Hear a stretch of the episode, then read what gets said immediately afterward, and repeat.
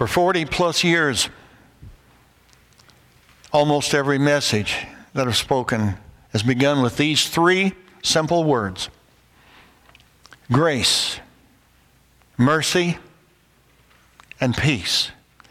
They are yours from God our Father through our Lord and Savior, Jesus Christ. Amen. It's good to be with you today, and uh, we have a few short slides that will help prepare and get things up. If you would, Kyle, put that. This is the title, if you want to call it, The Light That Lasts. Now, if you think about it, after today, what will happen to this candle? It'll be extinguished and put away. You know, what really would be nice is if we could take this candle, still lit, and put it where? Out in front of the church so that every person can see that light of Christ. That's not the way it works because within a couple days, what would happen to the candle? It would be gone. I don't know how nice Tyler is, but I know how nice Fort Worth is. And even though we're across the street from a substation of the police, it would be gone. That light won't last. And when you look at what happens with Jesus on the transfiguration, he, for a moment, shows his disciples a glimpse of the majesty and the power and the glory that are his. And he's standing there, and they're just, like we said, overwhelmed. The other term is blown away by today's standards. And yet, when they came down from the mountain, was Jesus still glowing and shining? No. He took back within himself that majesty and glory, laid it aside, so that he could, through the season of Lent, resurrect, uh, or crucifixion, lay down his life for you and me in humility.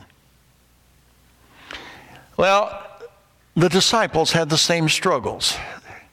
They just saw Jesus, didn't they? And they were amazed in a very short time what happens to their memory of that occasion and who he is. Ladies, you would say it's like your husband going to the store for you to get something and he didn't take a list. By the time he got to the store, it's gone, isn't it? That's why I call my wife on the phone and say, Would you text that list to me again, the one I forgot? Another way of saying it is out of sight, out of mind. It's a very short time, and those same disciples are going to flee in terror. Even after the resurrection, still in fear, hide in a locked upper room. And only 50 days later, at Pentecost, will the Holy Spirit fall on them in such a way as if to say, Wake up! You have a mission. It reminds me of the fact that you and I find ourselves with our batteries running low, don't we? Do you have an iPhone? Do you have a charger? What happens if you don't use the charger almost every day? No phone. Well, at our house, we have a particular drawer that has special meaning to us. Does this look familiar to anyone? What do you call it? The junk drawer. Now, I will confess to you, there's another drawer beside it that has other things. That has the tape and pens and little notepads and dice for a couple of games that we play, board games. But this one has a special thing. What, what is the predominant feature that you notice in this drawer? Batteries. Now, due to my wife's organizational skills, they are separated according to what sizes. Triple A for the little electrical things, double A for the bigger things, C for most flashlights, D for the big honkers that are the ones that I like to use. If I'm going to use a flashlight, I want to use a flashlight. You cannot fit one of those big cells in there. With all these batteries, If I could use those day in and day out, will they last? No. Now, your answer is, well, Pastor, get some rechargeables. Well, that's fine, except what happens to rechargeables after a couple years? They lose their capacity as well. This, my brothers and sisters, is a relation of us as Christians. And it has its roots in the Old Testament reading that you heard today Exodus chapter 24. Remember Moses up on the mountain with these elders at God's command? Down below, people see and hear what? Thunder, lightning, earthquakes. Here are these 70 plus men with Moses, Joshua, and they're eating and drinking a meal that God has set in front of them. And it's almost like being in the middle of surround sound, except they are in a calm place. When this is done, God says, All right, you boys go back down, take care of the people. Moses, you're going to stay. And Moses stays on the mountain to receive the tablets of stone. What happens almost immediately after these elders who have been in the presence of God, what happens after they go back down among the people? What event is next? The golden calf. Almost immediately the very people who have been in the presence of God turn to idolatry. Moses, of course, as he comes down, sees what's what, is angry, breaks the first tablet. Not a good idea, but he did it. And we skip ahead to Exodus 34 to see the next part of this. Because Moses has to go back up the mountain and say to the Lord, uh, Lord, you know those tablets you gave me? Uh, they, they're kind of broken. Really, Moses, how did they break? Well, they, when they hit the ground, they broke. Moses, how did they hit the ground? And there you have it. This is the second giving of the law. When Moses came down from Mount Sinai with the two tablets, he was not aware that his, notice, his face was radiant because he had spoken with the Lord. And when Aaron and all the Israelites saw Moses, his face was radiant, and they were afraid to come near him. When Moses finished speaking to them, he put a veil over his face. But whenever he entered the Lord's presence to speak with them, he removed the veil until he came out. And when he came out and told the Israelites what he had been commanded, they saw his face was radiant and he would put the veil on again. There's a certain place that Moses went to for this to occur. Two imaginary stars to anybody who remembers where it is. It's not back up on the mountain. It's called the tent of meeting. It is a special tent that has been set up prior to the tabernacle. And Moses would go in, and God would speak to Moses. What do you think happened between the times that Moses went in to speak to the Lord? What happened to his face? It faded. It faded. And just like you and me, there is a lesson, a simple lesson here. If we want to stay radiant, proclaiming God's word. We need to be in his presence, which you are. You're here in front of a baptismal font which reminds you, reminds you again who God has proclaimed you to be in his grace. You're here before an altar where you have the Lord's Supper, where he says, This is my presence, and I'm with you to give you strength for today, for life, salvation, forgiveness. Without it, brothers and sisters, we fade, we die. So we go to the next slide, which simply is that transition. It said, the light that lasts. we've covered a gospel lesson. We've covered epistle. No, we haven't covered epistle, have we? We covered gospel and Old Testament. The epistle is the practical living out of these other lessons. And so it points us toward something else, something that Jesus has proclaimed would occur. There's another passage from Matthew that comes up, Matthew chapter 5, right after the feeding of the 5,000. And Jesus is speaking to his disciples.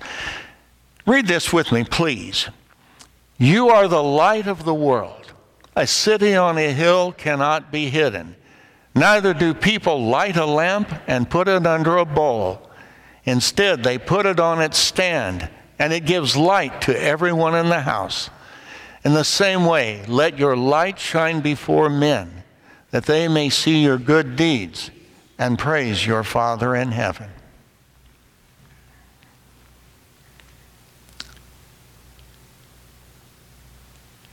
How's your Christian life? Honesty time? Isn't that why we had a confession and absolution? Don't we struggle? We know this command. We know it's there. And yet, I can imagine as some of you pulled up to church this morning, you got out of your cars and on the way to church, why did you wear that today? And he said, Well, your hair isn't straight. And if you had kids in here, it would be, I want you to sit up and pay attention. Right? And then we get out of the car and it's, oh, good morning, how are you today? Every, everybody's just lovely, aren't we? And then we go to work. Or even in retirement, we sit down with people who want to do nothing but complain and crab. And pretty soon, we're doing the very same thing. We find someone who looks different,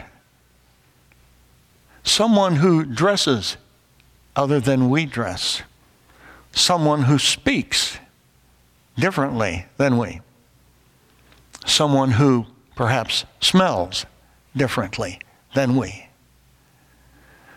And we make it a point to go around them because we don't want to get involved. We would be much more happy if we are with those who look, speak, and sound like us. It's called a church. Except that's not the church. The church is not confined to this building with these people here today. The church goes out, like this candle, to tell people of the changing grace and glory of God. One more transition, Kyle. If you want a light that lasts, now is the time to turn to that epistle, the one that's in 2 Peter, and we'll pull it up.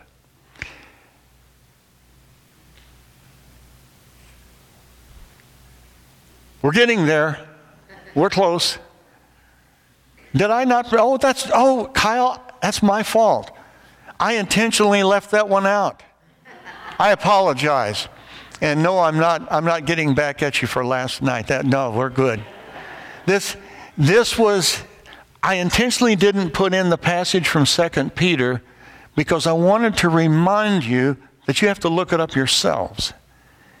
It's where Peter tells us, I'm a witness of the transfiguration. And he says, I can tell you what happened there. I can tell you about the resurrection. And he said, This is not some, I love the word, cleverly invented tale. It's not a movie script. And he said, It is yours only because God has moved people by his Holy Spirit to write it down. Not just Peter, but people like Paul, James, Matthew, Mark, Luke, all John, all of those. And as we see that word written, it tells us again who this Jesus Christ is. And perhaps most importantly for you and me, It tells us who you are. You are a forgiven, restored child of God. And as such, you have much to offer your family, your children, your spouse. Your spouse with kindness and gentleness. One of my former parishioners saw his wife going into the early stages of Alzheimer's. He wants to keep her at home as long as he can. She'll do laundry four or five times a day. She'll run the vacuum cleaner three or four times. She'll do things in a repetitive way. And Ed is the most patient, gentle man with her that I've ever seen. I pale in comparison to that. And I admire what he's doing. Some of you are helping to take care of your grandchildren. Some of you have taken under your wing someone from here at church or the community. That's not what saves us, but it is the fruit of our salvation. We do these things not to become saved, but because we have been saved in Christ. Paul said, Whoever is in Christ is a new creation. Today, brothers and sisters, you have a light that will last. It doesn't depend on your strength because you will fail. It does depend on your willingness to get up and to say, Lord, I messed up. Thank you for forgiving me for Jesus' sake, and please empower me so that I can do a whole lot better the next time. When you do that, brothers and sisters, you are living in the light of Christ. And this candle will have gone out to the outside with you. You are the blessed people of God. If you want a light that lasts, look outside yourself, cling to the cross, cling to the word and sacraments, cling to one another, and cling to God's promises. And I can tell you by His word that light will not go out. It's a light that lasts. Let's pray. Lord God, we give you thanks that in your word you have told us about people who have stood much closer to you than we. At least they did that physically. But we have been with you and are with you every time we open the pages of your word. Every time we speak that word of peace. Be with us, Lord. Settle our hearts. Remove from us the fear, the anxiety, the feelings of self doubt. And let us rejoice in who you have made us to be for Jesus' sake. Amen. Now, my brothers and sisters, may that peace of God which passes all understanding keep our hearts and our minds in Christ Jesus. Amen.